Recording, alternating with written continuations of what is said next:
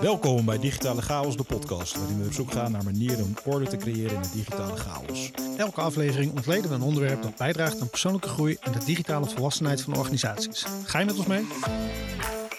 Mijn naam is Christian Slierendrecht, ondernemer, auteur en marketingstratege. En mijn naam is Jasper Giepsma, ondernemer, UX-stratege en business designer. we, moeten, we moeten dit toch beter voorbereiden. Ja, dit het soort dingen. gaan Ja, Het was ook in eerste instantie ook best wel chaotisch. Ja, eigenlijk wel. Het is nog steeds een beetje chaotisch. we zoeken nog steeds een beetje naar wat nou, wat nou precies eh, eh, de, de, de, de rode lijn is in het hele verhaal. Alright. Dus zo, volgende aflevering. Zijn we wel begonnen? Nou, ik heb de opname gestart, maar het Oké. Mooi, begint altijd bij, eh, daar zijn we weer. mooi. Nou, welkom, daar zijn we weer. Terwijl hier een eh, soort eh, Jumanji stampede langs eh, komt. Zullen vast niet horen, de luisteraars, maar dat is hier in het pand. Er kwam met een mooie onweersbui over. Ja, dat hebben we ook niet op de opname gehoord, denk ik. Ja, we Nee, hebben te goede microfoons te, te gericht. ja, ik moet hem nog even goed stellen zo. Zo. Nou, de langste intro ooit zo. Rise of the Machines. Zo, dat is nog eens, nog eens een, een, een, eh, een binnenkomer, hè? Rise of the Machines, ja. Ik, we het, Mee, meeliften op het populaire thema van AI? Of? Nou ja, het is, het is dezelfde titel als die ik aan een, een column op Marketing Facts gaf. September, 20 september 2022. En ik vroeg net ook al in de voorbespreking even aan jou van wanneer is ChatGPT eigenlijk gelanceerd? Ja, volgens mij, de, de, de- ik, tenminste, ik dacht van de week te horen in november eh, vorig jaar dat hij aan het publiek werd, eh, werd gelanceerd. Ik ga nog even nagoogelen. Google dat even. Want ik had ehm, ehm, een van de triggers voor, voor deze aflevering was dat ik van de week een eh, LinkedIn-post eh, ehm, eh, voorbij zag komen. Dat ik jou ook, die had ik jou ook toegestuurd. Over Check of Chuck. Check, ik ga hem ook even checken. Maar die, dat is een, eh, een, een bedrijf wat nu, ja, Check. Een bedrijf wat nu ten onder gaat aan eh, de introductie van ChatGTP. Mhm. Ja, dat is dus een, eh, een educational tech eh, ehm, eh, bedrijf. Die dus gelijk aan de introductie van, eh, van ChatGTP en van de verschillende versies van ChatGTP en de adoptie daarvan eigenlijk. eh, in no time 92% van zijn omzet verliest. Dus dat was het eerste echte slachtoffer van eh, AI. Dat is- wordt nu genoemd als het eerste echte slachtoffer van, eh, in ieder geval ChatGTP, zeg maar, Ja. van de AI, de, de, de, Misschien de, kunnen we- generatieve AI, zeg Misschien maar. kunnen we dat dan eh, als de datum kenmerken van Rise of the Machine. Ja, Rise of the Machine. Maar dat artikel wat ik schreef was dus 20 september 2022. En de lancering van ChatGPT was november inderdaad, 2022. Echt een Dus Nostradamus ik had een vooruitziende blik. en de intro van het artikel is... De gloriedagen van de online marketing specialist bevinden zich in de herfst. Dus aanpassen of accepteren dat je toegevoegde waarde in huidige vorm steeds minder wordt. En dan onder andere eh, onder invloed van, eh, eh, van AI en de beweging die al, die al ingezet was. Ook met wat andere tooling en zo. Maar toen Ja. was ChatGPT natuurlijk op de achtergrond werd het ontwikkeld. Maar dat wisten wij nog niet. En dat raakt nu natuurlijk wel in een, in een stroomversnelling. Ja, nou sterker nog, het is niet op de achtergrond, volgens mij, want we hebben ChatGTP die gelanceerd, dus is versie 3, volgens mij. En eh, recent de integratie die eh, Microsoft heeft gedaan in hun browser, Edge en Bing en dergelijke, is eh, ChatGTP 3,5. En de betaalde versie van ChatGTP is versie 4. Dat is wel volgens 4, mij. ja. Dus, dus eh, het, het was er al op de achtergrond. Net Ja. als met Skynet eh, in, in Terminator natuurlijk. Die was natuurlijk eh, op een gegeven moment gewoon losgeslagen op het internet. Ja, want dat is toch de Terminator, de, de, de film, dat is toch, nou, toch de voorloper van, wat zei je Ja, van de Matrix ja, ik, of zo? ik, ik, ik, ik durf even niet te zeggen of het nou een, een, een, noem het een conspiracy theory is of niet. Maar ik heb begrepen dat het originele verhaal, ehm, de originele schrijfster achter het verhaal van de Terminator, ook het verhaal van The Matrix heeft geschreven Hm. in, van origine. En dat eigenlijk eh, het idee was dat Terminator de prequel is van de Matrix-serie. Dus eigenlijk de Matrix is dus ver in de toekomst als dus de machines het helemaal overgenomen hebben. En ehm, die eh, efficiëntieslag hebben doorge- doorgemaakt om eh, mensen tot batterijen te, te promoveren. Oh, dat is wel interesting.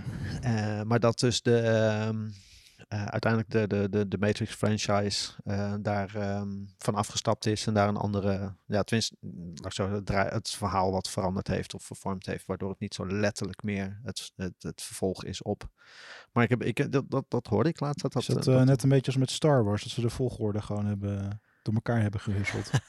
nou, dat nog niet eens denk ik. Ik denk dat het in theorie nog steeds wel eh, zou kunnen matchen, zeg maar. Ook natuurlijk de, de, de tint van de ogen van, van de machines zijn natuurlijk allemaal ver- vergelijkbaar. Dat rood, dat Mhm. intense rood-oranje en dergelijke. Dus wie weet is er stiekem nog wel een linkje naar, eh, naar gemaakt. Maar eh, Hm, ja, ik vond, vond wel een interessant Dus idee. moeten we daar nog wat, eh, wat onderzoek naar Wat onderzoek naar, ja, precies, ja. zo is, maar Hoe dat- hoe dat precies zit. zijn. Ja. Ehm, ik heb natuurlijk eh, om, om deze aflevering te faciliteren ook een AI gevraagd. Ehm, zoals wij eh, onze chat, onze persoonlijke assistent, eh, die, die dat doet. Nu, oké, maar nu, nu, nu, nu zijn zij nog slaaf van ons, maar dan straks is het Wanneer nemen ze het over? Ja. Ja, ja, ja. Of ze, door, ja, ze, ze, ze dringen al door in de, in de podcastsfeer op deze manier. Dus Ja. ze, ze drukken al een stempel op deze manier aan Ze proberen het over hebben. Ze proberen orde te maken in onze chaos, chaos. Dat is precies, ja. natuurlijk... Ja. dat, eigenlijk was de bedoeling van die podcast dat wij dat zelf gingen doen, maar dat zijn we nu aan het uitbesteden natuurlijk. Dus dat, ehm, ja. Maar dit is, ehm, nou, het, begint met eh, de, de, de, de, de podcast afleveringsstructuur begint met de introductie. Dus de introductie is de opkomst van AI, de mogelijke gevaren en uitdagingen die ermee gepaard gaan. Dat hebben we net al een beetje benoemd, hè? Dus de Rise of the Terminator, dat is natuurlijk een doemscenario. Dus we, willen, dus we willen een beetje de, de, ne- de negatieve of de dark, de dark side of AI willen we een beetje gaan eh, eh, in het licht gaan zetten eigenlijk. In deze aflevering. Ja, Maar- dus misschien wel, maar ik denk ook wel een beetje beide. Want ik vind, ik vind, het, ik vind het ook alweer zo van de negatieve kant wordt ook best wel belicht op het moment. Maar er is ook gewoon een leuke positieve kant aan. Waar, maar waar we dat- nu staan, laat ik zo zeggen. Dat is wel interessant. Kijk, het is een beetje mijn marketingbubbel. is natuurlijk heel veel Hosanna. En eh, heel Mhm. LinkedIn staat vol met eh ChatGPT. Ik, Ja. eh, ik had laatst zelfs een keer een, eh, eh, eh, ik op een vrijdagmiddag een LinkedIn post eruit. Dat ik zei van, eh, heb je dat wel eens? Dat je juist post over iets omdat iedereen het erover heeft. Weet Mhm. je? Nou, dat was natuurlijk wel met de knip ook daar naartoe.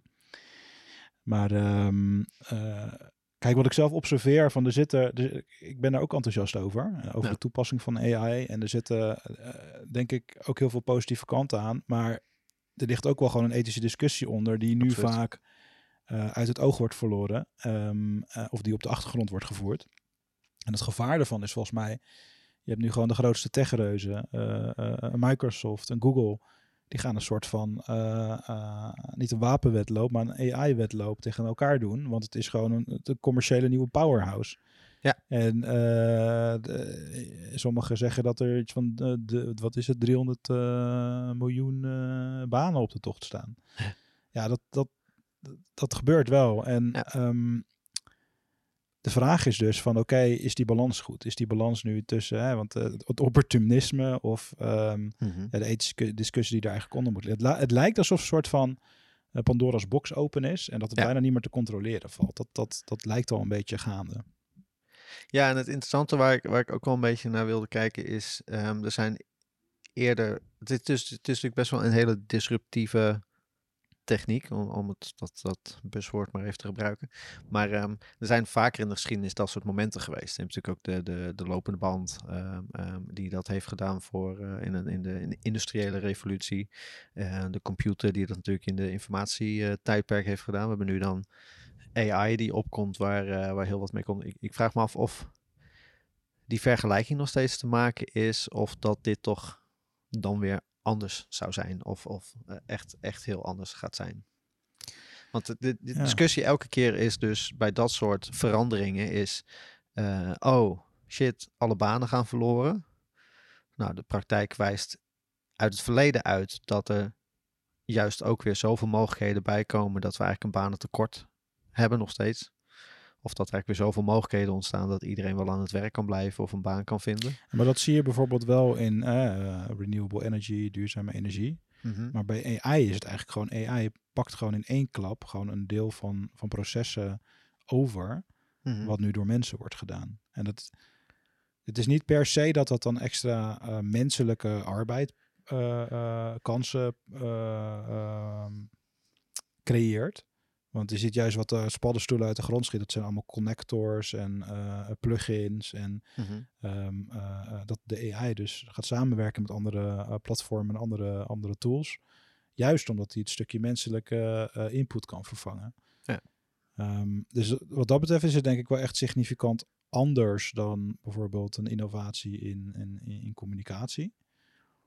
Ehm, maar wat volgens mij het grote verschil kan zijn, is dat ehm, AI er wel voor kan zorgen dat de mens dus eh, meer mentale capaciteit kan, eh, meer ruimte, meer, meer mentale Mhm. capaciteit kan krijgen. Omdat een deel van die noeste arbeid, die hoeft niet meer gedaan te worden. Dus als je kenniswerker bent en je moet bijvoorbeeld ehm, eh, een deel van je tijd ben je kwijt aan administratie, aan data entry, dat soort dingen. En dat valt weg. Dan heb je misschien wel twee dagen in de week tijd om iets meer vanuit een iets hoger abstractieniveau te gaan nadenken, naar Mhm. dingen te kijken. Dus iets meer afstand en rust kan nemen. Misschien wel iets minder werken. Hè? Dat zeiden ze natuurlijk ook Ja. eh, bij de industriële revolutie al. Of eh, Ja. zeg maar de eh, opkomst van de computer. opkomst van de computer. Van dat we allemaal nog maar een paar dagen zouden moeten werken. En dat, dat, dat, dat is misschien nu wel binnen handbereik. Maar dan is wel de vraag daaronder van ja, hoe ga je daar dan eh, eh, mee om qua ethiek bijvoorbeeld? En wat, hoe ver mag zo'n AI gaan? Want als ik heb die vraag ook letterlijk gesteld aan AI van ehm, even kijken. Denk je dat AI binnen tien jaar de wereld domineert? Ja. Nou, dan krijg je een heel genuanceerd antwoord. Maar wat, me, wat ik frappant vond, was dat het einde van het antwoord was... Kortom, het is onwaarschijnlijk dat AI de wereld zal domineren. Maar het zal zeker een grotere rol spelen in onze toekomst en ons dagelijks leven. Het is aan ons, ons, Ja. om ervoor te zorgen dat we verantwoord en ethisch gebruik maken van deze technologieën. Dus die AI gebruikt, dit is, dit is een hyper, hypermodern taalmodel. Ja. In deze zich. context is hij ons. Ja. En dan, ik heb dan volgens doorgevraagd ons, met een vraagteken. Ja. ja, en dan zegt hij, ja, met ons bedoel ik de menselijke gemeenschap die betrokken is bij de ontwikkeling, het gebruik eh, en de regulering van AI-technologieën. Eh maar ja, ik bedoel, een vervolgvraag is, je zegt het alsof je je daar zelf ook onder schaart. En dat is wel een beetje gek, nietwaar? Nou, dan probeert hij zich eruit te lullen. En hoe dieper ik doorvraag, Ja. hoe groter en complexer zijn antwoorden worden. Ja, Net alsof je met een politicus praat. Ja, precies. met een praat. dat vond ik het leuk aan die. eh, je had er screenshots van gemaakt. Ik vond het leuk om dat terug te lezen. dat je iemand bijna hoort brabbelen over van. eh, ja, nee, maar ik bedoelde het niet zo. Maar ja, nee, ja, maar eigenlijk ook weer wel. Maar eigenlijk ook weer niet. Maar het, het draait er heel erg omheen ook op een gegeven moment. Ik vind dat wel. Ja, dat wel Dus ik vroeg op een gegeven moment, dus als hyper geavanceerd taalmodel zeg je dat je een beperkt taalbegrip hebt. Nou, toen kwam er inderdaad een wijze gereutel uit. Ehm, nou ja, op een gegeven moment probeerde ik hem nog eh, met een prompt te vragen of hij kortere antwoorden kon geven. Nou, dat was ook lastig. En ehm, uiteindelijk eindigde ik met de vraag van, je bent de gemeenschap toch niet? Nou, toen zei hij, dat klopt.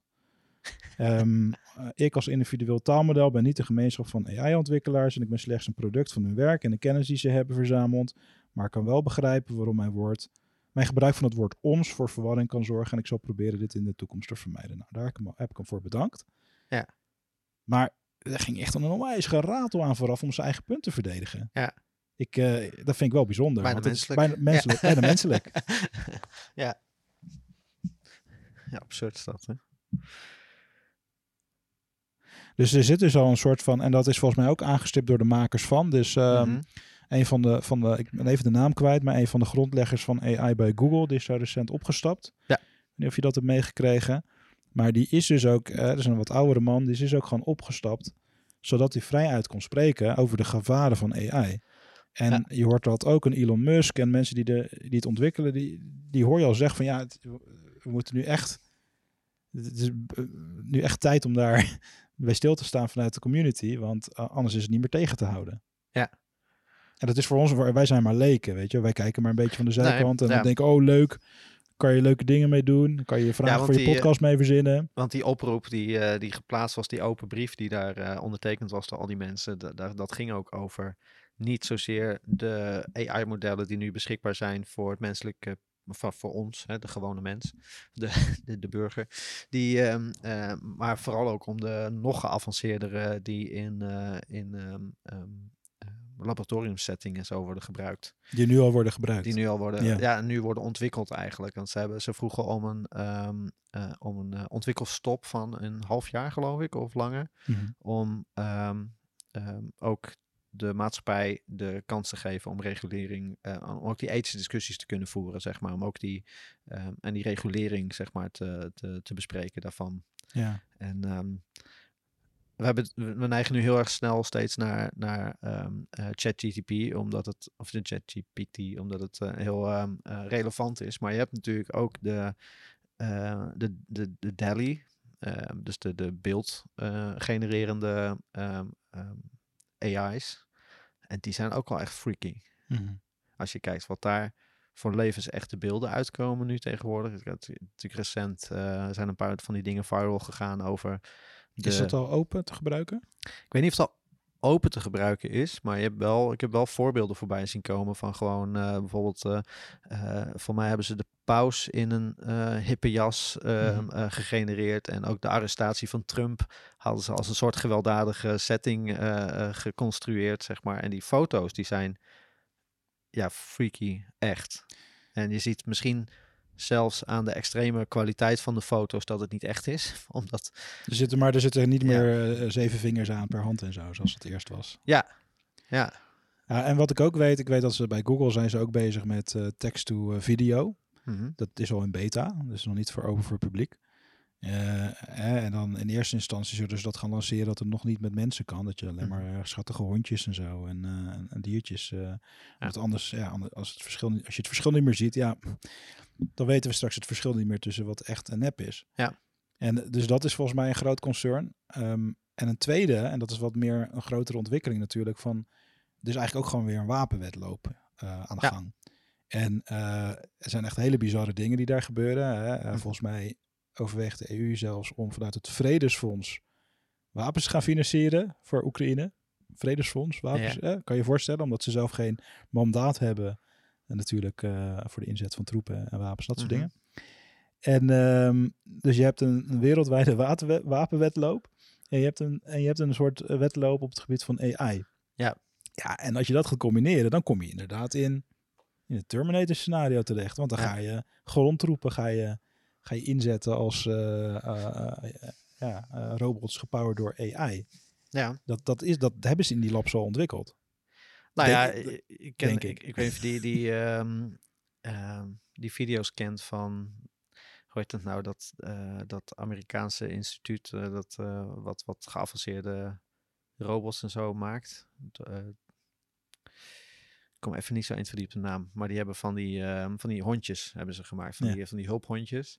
Maar die hebben ook al gewoon robots die gewoon levensecht kunnen dansen en balanceren en kunnen springen en weet ik het dan Ja. allemaal. Ja, als je dat soort dingen gaat combineren met AI, dan kom je inderdaad wel een beetje in de Terminator Ja, scenario dus de, de- van... de eh, technologie is ja. er al. technologie is er. Ja, absoluut. Ja, ja dat is eh, freaky. Ja. ja, en het is... ehm, eh, mm, even ter voorbereiding van deze aflevering ook een beetje eh, wat, wat boeken, wat samenvattingen van boeken zitten luisteren in de auto omtrent AI en de ontwikkeling daarvan en de beperkingen en dat soort zaken. En het een, een van de problemen nog een beetje is natuurlijk dat ehm, AI geen emoties heeft en AI geen ehm, eh, het verschil tussen zeg maar algoritmes of, of, of AI en het menselijk brein is nog best wel op het gebied van emoties, de, de, de biologische processen die we nog niet helemaal begrijpen van het brein of de subjectiviteit die daarin speelt. En dat is natuurlijk nu recent, of de afgelopen jaren natuurlijk ook een aantal voorbeelden naar voren gekomen waarin een machine ook maar een machine is dan uiteindelijk. Eh, Zo'n AI die emotie niet begrijpt of niet kan nuanceren, want die houdt zich aan zijn instructies of aan zijn voorbeelden of van de informatie die geïnput is, om het zo maar te zeggen.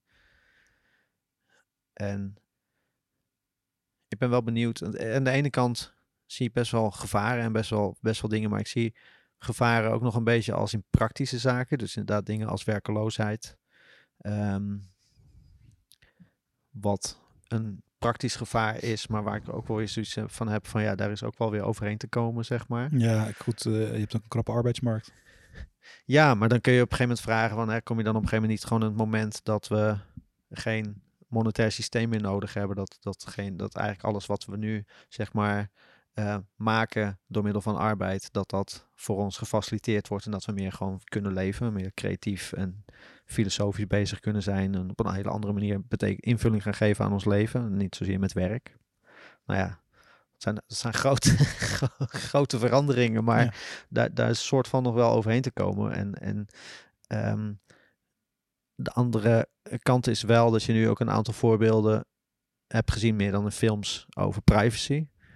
Dat je dus in de gaten wordt gehouden door AI. Dat eigenlijk AI de government, de governing ehm, entiteit is, zeg maar. Voor mij heb je dat in Westworld op een gegeven moment. Dat een AI, zeg maar, de...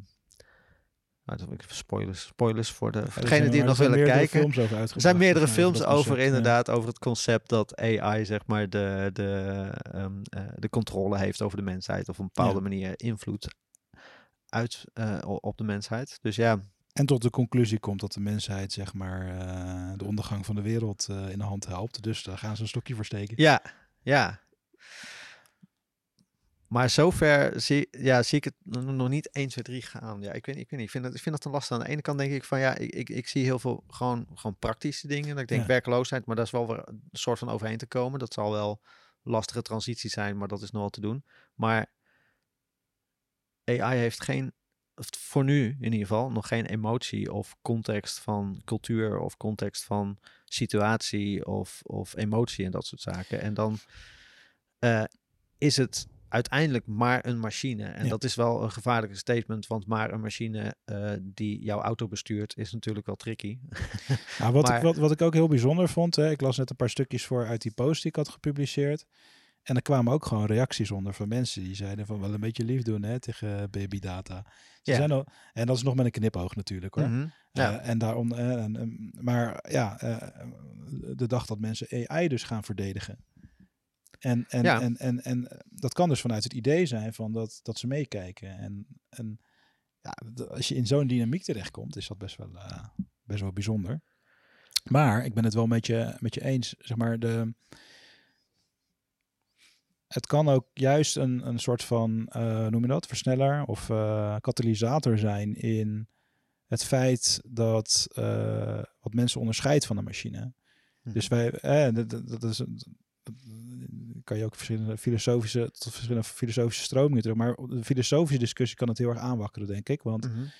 Ehm, je ontdekt dus heel actief wat zo'n machine niet kan. Ja. En wat mensen wel kunnen. En dat is een soort Mhm. ongrijpbaar stukje van menselijkheid. Wat daardoor misschien weer een soort van revival gaat krijgen. Want ja, laten we eerlijk zijn, de afgelopen decennia, en zeg maar eh, van industrieel tijdperk naar kennistijdperk, eh, zijn we toch een beetje blijven hangen in dat machineparadigma. Mhm. Maar alles optimaliseren, ach, alles efficiënter doen. Eh, nou ja, waar we, we hebben net ook een episode opgenomen over routines bouwen. Ja. Dus eigenlijk je eigen algoritme optimaliseren voor output. Ja. Nou ja, als je dit dan over kan laten aan een machine, Mhm. ja, dan, dan ontstaat er misschien juist weer ruimte om, eh, ook wat jij zegt, hè, van meer na te denken over dit soort filosofische thema's. Ja. Meer met gezondheid bezig te zijn. Mm, eh, wat er dus voor zorgt dat je allemaal een wat hoger bewustzijnsniveau versnel, sneller kunt krijgen. Ja. Dus wa- waarschijnlijk krijg je een soort van, naast die Rise of the Machines, je krijgt Rise, Ri- Rise of the Machines en een soort van eh, Rise van menselijke bewustzijn wat versneld wordt. Mhm. En dat zal misschien een beetje gelijkwaardig opgaan. En op een gegeven ja, misschien, misschien is dat juist wel nodig. Ja. Misschien is het wel nodig om die, om, om, om die versnelling aan beide kanten te pakken. Misschien is het een soort polariteit die, die elkaar kan voeden of zo. Ja, dat denk ik ook wel, ja. Ik denk, denk, en dat vind ik ook wel weer mooi aan de discussie die nu zo opkomt. Dat we ook wel weer even bewust zijn van... Oké, wat is inderdaad het verschil tussen die, die machine en ons als mens? En je ziet ook alweer de discussies over ethiek naar boven komen. En eh, grappig genoeg ook o- eh, eh, als ik dan ehm, zo informatie luister over, over hoe AI zeg maar, geprogrammeerd wordt en dergelijke, dan is het ook gewoon, dat heeft de principes daarvan worden ook gehaald uit filosofie en uit ehm, Menselijke psychologie neurologie. en menselijke, want, want die, neurologie. die, die chips die, die gebruikt worden, dat zijn letterlijk, die zijn gebaseerd. Hè? Dat is ook die, die, Mhm. die gast die bij Google is vertrokken. Die was daar een beetje de grondlegger van. Dat zijn Ja. soort neurale netwerken die dan eh, eh, geïnspireerd zijn door het menselijke brein Mhm. en doorvertaald zijn naar computerchips. Ja, maar, oh, maar dan nog heb je ehm, eh, ook zeg maar het principe van hoe leer je een machine dan zijn informatie tot zich nemen. Daar heb je dan ook alweer de principes in als eh eh, phenomenology, zeg maar, eh, van naar, naar dingen kijken zoals ze zijn, niet zoals jij denkt dat ze moeten zijn. En ehm, ehm, leer, leer je ze door observatie, leer je ze door regels, leer je ze door kaders te geven, leer je ze door Mhm. Ehm, en eigenlijk door sp- speelmechanieken, zeg maar. Ja. Er zijn allemaal weer vers- verschillende stromingen in bij het ontwikkelen van AI of algoritmes of, of, of machine learning. Van hoe, op welke manier leer je dan iemand wat aan? Want ook voor de mens is het natuurlijk ook verschillend. Een mens kan spelende wijs leren, die kan leren uit boeken, die kan leren uit voorbeelden. En, ehm, Verschilt per persoon. En, eh, ja, maar zo is het dus ook weer met algoritmes. Dat ze, dat ze allemaal een soort van eh, manier kiezen waarop ze het algoritme dan iets leren. En dat heeft dan ook weer invloed op hoe goed zo'n zo'n netwerk dan gaat werken. Of zo'n zo'n AI dan gaat werken. Zo, ja. Ja. Nou, en ik kan me ook voorstellen, zo'n AI zal dan ook gewoon per gebruiker zal die, zal die gaan testen en aanpassen wat wel en niet werkt. Mhm. En daardoor eh, krijg je meer een soort custom ervaring. Ja, dat zat in een van die boeken, daar haalde ik in de, in de, de aflevering over routines nog even aan, aan het einde. Nou, een van die ehm, boeken zat een filosofische vraag, zo van wat als je nou in de toekomst een AI van jezelf zou hebben. Dus nu, we hebben nu ChatGTP, wat een beetje een algemene chat is. Maar wat als dat jouw persoonlijkheid bevat en jouw herinneringen, jouw, jouw patronen, jouw structuren, jouw... eh, jouw, ja, eh, le- letterlijk een digitale kopie is van jezelf, die je als soort persoonlijke assistent mee kan nemen. En dan wordt het wel weer heel interessant hoe een spraakassistent in huis werkt bijvoorbeeld. Want mijn groot, ik, heb nooit zo goed geloofd in die, spra in die sp- spraakassistenten in huis, omdat ik zoiets heb van ja, die doet ook maar dingen op commando's en die begrijpt niet hoe ik mijn routines doorloop. Maar aan de andere kant, als mijn AI daarin zou zitten, die begrijpt waar ik tegenaan loop, wat misschien mijn, mijn, de, de, de routines zijn die ik zou willen. Ja. En kan me daar een beetje in pushen en in motiveren. Maar iedereen heeft denk ik wel eens de, z- letterlijk de zin gezegd van "Ha- kon ik mezelf maar kopiëren. Ja. Weet je wel, als je druk bent of eh, zo bijvoorbeeld een als beetje elke ondernemer die ik heb gesproken heeft dat meer, gezegd. Meer, meer werk wil kunnen aannemen. Of, ja. ehm, maar ja, stel dat dat dan inderdaad mogelijk is. Ja. Ja, ik, vraag het, het zou dus een stepping stone kunnen zijn voor mensen om te zeggen van oké, eh, upload mijn bewustzijn maar in een AI.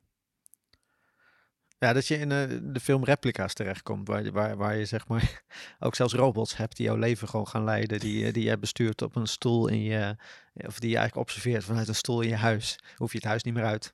Word je ook niet ziek, word je ook niet. Ja, ik denk, ik denk dus, ik denk dus dat, daar al, dat daar mensen zijn die daarvoor openstaan. Dat denk ik ook Ik, ik vind het zelf hartstikke freaky, maar ik, denk dat, dat, dat er al een soort van... Onder de huidige populatie eh, zijn er gewoon mensen die daar al ja, Hmm. mee zouden gaan. Ehm, er zijn ook mensen die gewoon al prima gewoon eh, alleen maar in de virtuele wereld leven en bij- ja. nooit buiten komen en dat ook helemaal prima vinden.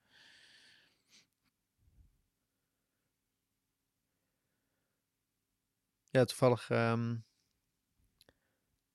tenminste, toevallig. Maar ik las er laatst ook iets over dat dat misschien de oplossing is voor eh, diepe ruimtereizen.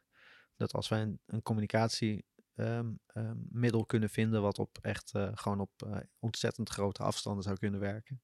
Dus als je dan een, een hoe noem je dat, een, een robot de ruimte instuurt en dat je die dan vanuit de aarde gaat besturen, mentaal gezien, zeg maar. Oh ja. Ja. ja, dat wordt dan opeens allemaal mogelijk. Hè? Dan kan je dat Ja. eh, deep space eh, exploratie gaan doen, maar niet fysiek, omdat dat ja, zoveel tijd kost. Ja. Ik vind hem ook wel, wel ook interessant van, zeg maar, als, je, als we het naar ons eigen vakgebied eh, Ja. doorvertalen, weet je, wat, wat betekent, wat voor praktische uitdagingen komen er dan? Heb je daar een beetje een beeld, een beeld over gevormd voor, je, voor, voor bijvoorbeeld het vakgebied van UX? Ehm, nou, ik heb, ik heb bijvoorbeeld recent op, op, bij mij op kantoor en het hele team, zeg maar, even, de, even een, introductie gegeven in ChatGTP, omdat ik zelf, eh, zelf daar een beetje mee bezig was. En merkte bij mijn team dat. ehm, ehm, kijk, ik, ik ben nogal een techniek freak, zeg maar. Dus ik, ik, ik duik altijd in dat soort dingen. En niet iedereen team is daar hetzelfde in.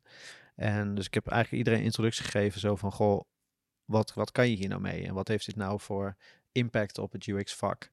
En ik heb hem wel geïntroduceerd als een nieuwe tool in de toolkit, zeg maar, Mhm. waar je gewoon eh, ehm, ehm, ja, ge- gebruik van kan maken. Gewoon een soort persoonlijke assistent die jou natuurlijk helpt met het controleren van tekst. Even gewoon heel praktisch, het controleren van tekst, eh, het vertalen naar Engels, ehm, het samenvatten van eh, onderzoeksresultaten bijvoorbeeld, waar je in ieder geval mee geholpen kan worden. Ik heb nog wel gezegd van, eh, geef je niet 100% over aan zo'n AI, maar je kan wel natuurlijk gewoon daar actief gebruik van maken. Dus ik denk in dat opzicht dat het heel erg ehm, ehm, prima werkt.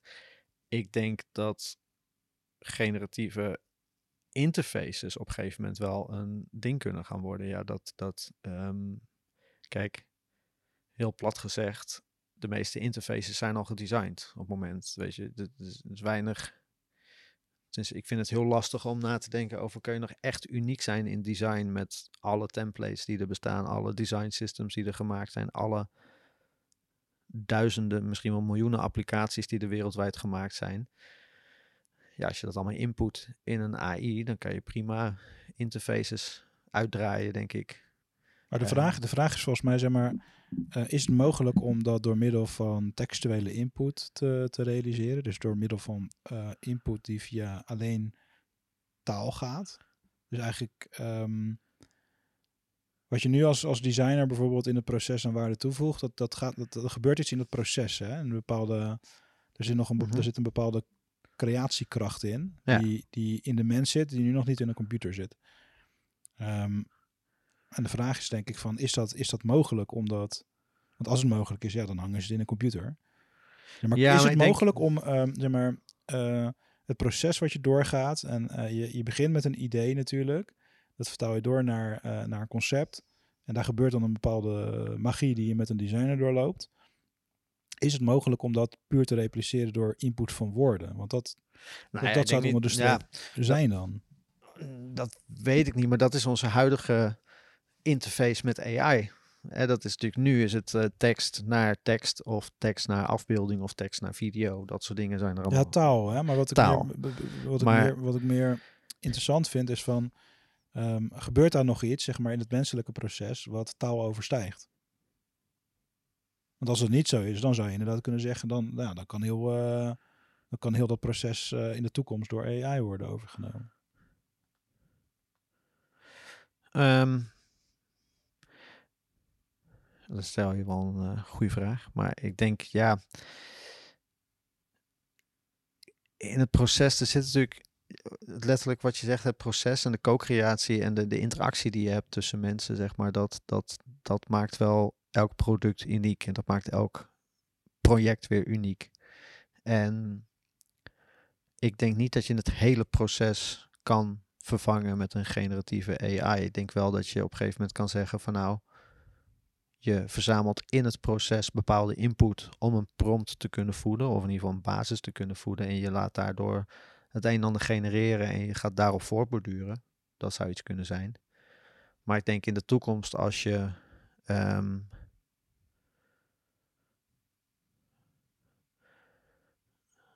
misschien de, de, de tekst. Ik, vraag me af of, de, of, de, of, of, het, of het stopt bij tekst input. Eh, of het tekst input based Ja. AI, zeg maar. Ik denk dat dat nu een hele krachtige manier was om het te introduceren en om ermee aan de gang te gaan. Maar ik denk dat er op een gegeven moment misschien wel ja, stappen verder genomen kunnen worden. Kijk, ehm, er wordt al jaren gesproken over dingen als ehm, augmented reality. En daar denk ik dat ehm, wij als UX of UI designers naartoe moeten op een gegeven moment dat we. eh, ik geloof er wel echt in dat augmented reality de volgende stap is in computers. Want ja, op een gegeven moment gaan we afstappen van die schermpjes Mhm. overal maar schermpjes neerzetten. En eh, ik denk dat als je, als je dat via een bril of via lenzen of, of op een andere manier kan, kan projecteren in de wereld, dat je dan. eh, ehm, eh, ehm, hoe noem je dat? minder resources in die end. kost minder resources en ik denk dat we dan nog meer kunnen verweven. En de- de- je kan dan eh, de digitale wereld nog meer verweven in je, in je, in je, in je offline wereld. En ik denk dat daar, zeg maar, de slag daar naartoe, heb je echt nog wel menselijke creativiteit voor nodig. Ja. Want daar kom je ook wel weer op. eigenlijk, ik denk dat er, ik, ik denk dat er weer hele oude principes gaan terug, of ouderwetse principes terug gaan komen. Dus bijvoorbeeld ehm, waar je vroeger fysiek een Rolodex had, waar je door je contacten heen liep. Dat was natuurlijk fysiek gezien was dat een hele logische, een hele fijne manier van door je contacten heen bladeren. Eh, omdat het nu op een 2D-scherm wordt gepresenteerd, hebben we een scroll die heel goed werkt. Maar ga je straks weer naar augmented reality, waarin je in een soort 3D-wereld eh, de boel hebt eh, qua interface, is, is een Rolodex-principe misschien weer heel logisch. Ja. Dus dat die tactile beleving naar de digitale wereld wordt getrokken. Ik denk dat je voor die stap echt nog wel menselijke creativiteit nodig hebt. Want daar kan je alle input van interfaces inladen in een AI. Maar die komt met 2D-representaties die misschien in een 3D-concept worden neergezet. Maar ehm, ja, daar zul je toch weer op een andere manier naar je interface moeten kijken. Dus ik denk, Zo. Het is wel interessante bewegingen, want eigenlijk dat je dan een soort van met, met innovatie in design kan je weer teruggaan naar oudere principes eigenlijk. ja. En dat zie je eigenlijk in marketing ook een beetje gebeuren. Van, eh, we riepen altijd alles is meetbaar en eh, nou, steeds minder wordt meetbaar. Ja. Dus nu komen steeds weer meer stromingen bovendrijven als demand generation en zo. Nou, dat, is eigenlijk, dat bestond altijd al, want dat is ook gewoon hoe ze bij, eh bij Mad Men deden eh, in, de, in de Roaring, wat is het, 50 zeg maar. Ja. Ehm, maar dat is wel grappig, want net een, eh, samen met, eh eh, met Akke, eh Akke Penin, een eh, artikel geschreven voor Mhm. over de toekomst van de marketeer en de impact van AI daarop. En Ja. ehm, nou ja, daar hebben we dus ook, zeg maar, kijk, de, de- de gemiddelde, de gemiddelde, nou gewoon een, je hebt marketeers, digital marketeers, die werken nu vanuit een, vaak vanuit een T-shaped profiel. Ja. Dus een paar verdiepingen of een paar specialismes verdiept en dan een, een, breder algemeen profiel. Dus aan dat profiel kan je nu dus al zaken als prompt engineering gaan toepassen, eh, toevoegen en, en visual composing. Dat zijn eigenlijk twee Ja. nieuwe specialismes die een marketeer in de breedte moet, moet, ehm, Mhm. moet kunnen beheersen, zeg maar. Dus je moet een goede prompt kunnen maken eh, eh, en, en straks visuals maken en dat soort dingen. Ja. Maar wat wij voorzien is de komende jaren, is dat, en wij noemen dat dan de A-shaped marketeer, Mhm. dat het zich steeds meer door gaat, gaat ontwikkelen tot, eh, nou, je hebt dan de, de A-shape waarbij je aan de linkerkant dat je veel meer strategisch gaat nadenken, de Mhm. linkerpoot. En de rechterpoot, eh, dat gaat dan meer over de tactische eh, eh, integratie. En dat je de as tussen die, die, die strategie en executie en tactieken, Mhm. de- dat je die bridge gaat gappen. Dus dat gaat, dat, dat gaat dichter bij elkaar liggen. En je gaat echt op die as bewegen van strategie en executie. Waarbij nu natuurlijk nog heel veel marketeers gewoon bezig zijn met een specialisme Mhm. en met executie. Want je hebt dan de SEO-copywriter of Ja. eh, ehm, je hebt een e-mail-marketeer. ehm, maar gewoon he- het grootste deel uit een specialisme kan straks gewoon vervangen worden door een goede prompt engineer. Ja. En dat hoeft nog maar een klein stukje te zijn van die rol. Ja. Dus dat betekent dat, dat het logisch zou zijn als een, een deel van de marketeers die nu in die T-shape profiel of sommigen eh, willen liever V-shape noemen, dat je Ja. eh, aan verwante thema's, dat je daarin door ontwikkelt. Maar het zou logisch zijn als ze dus door gaan ontwikkelen meer richting zo'n A-shape, waarbij ze dus veel meer boven de materie gaan schuiven, eh, gaan zweven en dan ook letterlijk eh, meer op, eh, op het begeleiden van ehm, bijvoorbeeld het optimaliseren van teams kunnen gaan zitten.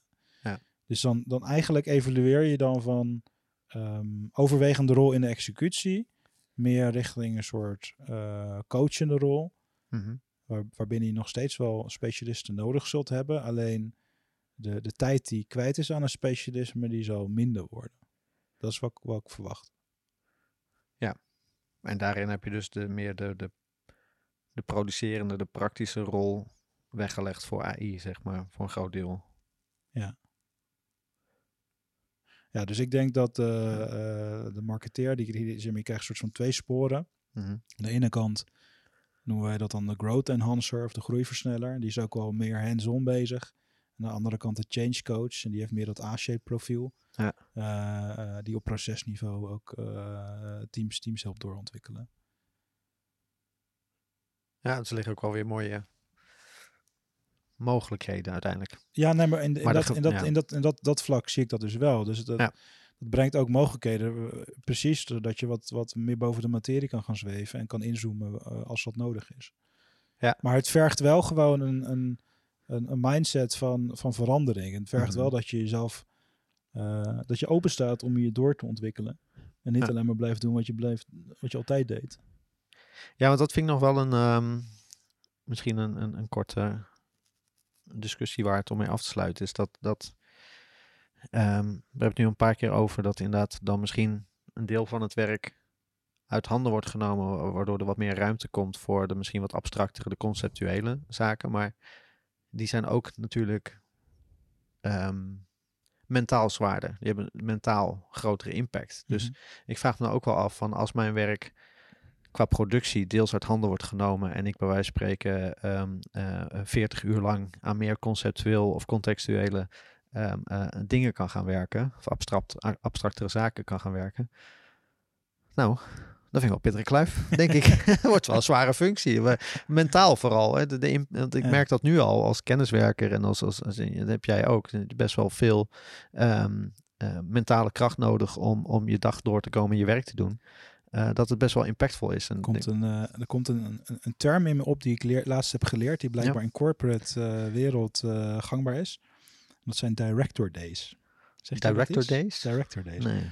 Dat is dus, eh, de- er schijnt dus een fenomeen te zijn dat in, in corporate eh, bedrijven, dat soms eh, de, de, de director of een bepaalde manager, hoge managementfunctie, dat die gewoon even niet bereikbaar is. Gewoon uit Mhm. de lucht. Ja, Ja, director days. Ja, ik moet strategie, ik moet nadenken, ik moet Ja. alone time hebben. Ja, dat, dat, dat zul je dan moet, meer moeten gaan balanceren, denk ik.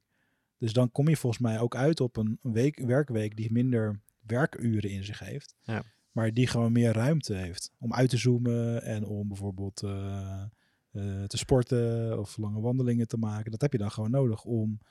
Misschien ben je dan dus niet meer. Nou, ik bedoel, iedereen die 40 uur werkt in de week, die werkt echt niet 40 uur. Die maakt misschien 30 uur eh, productief. Ja. En misschien in, dat je in een nieuwe situatie zit dat je nog maar 20% productief werkt. Ja. Conceptueel bezig bent. En die andere 10 uur, dat je die dus stopt in, nou ja, podcastjes opnemen. Lezen. het hebben over het werk van vroeger. de chaos die ontstaan is. bewegen. Ja. Ja. dat zou zomaar kunnen. Ja, want ik las van de week een, een artikel over dat, eh, dat, eh, dat ze onderzoek gedaan hadden naar hoe productief ben je op een dag eh, onder kenniswerkers. En dat als ze dat terugrekenden, dat dat, terug, dat het eigenlijk ehm, neerkwam op ehm, dat er drie uur capaciteit is op een dag voor iemand om intensief productief aan kenniswerk te verrichten, zeg maar Ja. van de achturige dag. En de rest is ehm eh, eh, lunchbreaks, eh, rookbreaks, die voor de mensen die dat nog doen. Ehm, ook af en toe een beetje toch eh, stiekem op, eh, op social zitten, ehm, eh, praten met je collega's, eigenlijk de boel eromheen, zeg maar. Maar dat er uiteindelijk dus inderdaad drie uur aan daadwerkelijk productief werk mogelijk was op een dag. Ik vond dat best wel, eh, best wel een ding, want ga je, nou, ja, hoe kom je aan die declarabele uren? ja, ja. Oh, gelukkig doen wij daar niet aan. Maar het is een, eh, Ja. ja, dat is wel verschrikkelijk. eh, dat, dat, hoor je heel veel inderdaad ook eh, nu in. hoor ik heel veel mensen die, sturen, sturen op declarabele uren. Ja. Maar, ehm, maar ja, dat, dat- voor mij is dat ook nog wel inderdaad een ding van als als je op een gegeven moment AI, waarvan ik echt wel zie dat het een hoop, eh, hoop praktisch werk uit handen gaat nemen. En we moeten allemaal op een wat abstracte, of eh, er is ruimte om meer op abstract niveau te, te kunnen gaan werken en meer conceptueel. Dat dat wel pittig wordt. En ik denk dat we inderdaad er wel misschien wel naartoe moeten dat je op een gegeven moment zegt van nou, eh, misschien moeten we de, de, de vijf dagen vijfdaagse werkweek of de 40-urige werkweek gewoon echt drastisch gaan herzien. En die gewoon in gaan perken. Ja, wat op zich ook best wel gezond zou zijn, denk ik, als je kijkt Dat naar denk de ook mentale gesteldheid van, eh, van veel mensen tegenwoordig. Ja. Dat Dus het is dat, eh, ja, weet je, dus dat ik geloof ook heel erg dat het dus dat het samen, ehm, eh, dat AI met een stuk menselijke bewustzijn, zeg maar, Mhm. zolang je de ethische discussie blijft voeren, kan het denk ik veel brengen. Maar je Ja. moet continu terugroepen naar die ethische discussie. Dus je moet je niet laten leiden door alleen maar de, het hosanna en het, eh, en het opportunistische, zeg maar. Ja. En daar zit hij in volgens mij. Van, volgens mij kan je, is het wel, dit is wel gewoon een ontwikkeling die anders is dan, ehm, eh, dan, de, dan de telefoon bijvoorbeeld. Hmm. Ehm, eh, het, het is niet zozeer een enhancer van wat we al deden, maar het is gewoon, het neemt echt een stukje over van wat wij in ons brein cognitief als mens doen. Ja. Eh, dus dat betekent wel gewoon dat je ehm, als, als community of als mensen die daarmee bezig zijn, dat je, dat je continu de vraag moet blijven stellen van oké, zitten we op het juiste pad? En Ja. eh, moeten we ergens een grens trekken? Of moeten we daar gewoon eh, ja, toch een bepaalde kadering in, in Mhm. plaatsvinden voordat we dat helemaal loslaten op de commerciële markt? Want Ja. dan, dan, gaat, dan gaat het alle kanten uit, verwacht ik. Ja, precies. Dus ja. The Rise of the Machines. Ja, Rise of the Machines. Nou, ik, eh, ik blijf het in ieder geval lekker eh, gebruiken de komende tijd. En, Ik ook, eh, ja. we blijven lekker verkennen welke mogelijkheden Is dat- Is dat, is dat naïef van onszelf? Dat we, we zien de gevaren, we zien de uitdagingen, maar we blijven het wel even. Ja, en dat is misschien even wel, dat, gebruiken. dat is misschien wel de, de menselijke worsteling met alles. Ja, ik bedoel, voordelen heeft nadelen. En, of, elk voordeel heeft zijn nadeel zijn, Ja. is man nooit. Ja, precies. Ik denk dat je het, in, dat je het een soort van in, in, in balans met elkaar moet blijven benaderen. En wel Ja. continu de vraag blijven stellen van oké, eh, ja, wat, is, wat is het nut in het grotere plaatje? En eh, hoe, hoe verhoudt zich dat tot elkaar? Ik, ehm, ik heb een voorstel voor je. Ik denk dat we dit eh, nog een keer over gaan doen. We Gewoon met een af, aflevering met deze titel. En dan over een half jaar, Oh over ja, een jaar. goeie. Dat we dan gewoon zeggen van hoe, hoe, is hoe het nou? naïef waren wij toen? Hoe naïef waren we toen? Ja, of, of, of waar staan we dan? Of tegen die tijd zijn er natuurlijk AI's van onze stemmen die de podcast eh, opnemen. Want die hebben gegenereerd via ChatGPT Ja. natuurlijk. Ja, ik ben benieuwd. Ja. Laten we vast een datum plannen plus een jaar. Dan. Ja, precies. Stuur, sturen via AI een bericht aan onszelf. Ik zeg, eh, we ja. afronden. En ehm, bedankt weer voor dit eh Thanks voor deze. Thanks.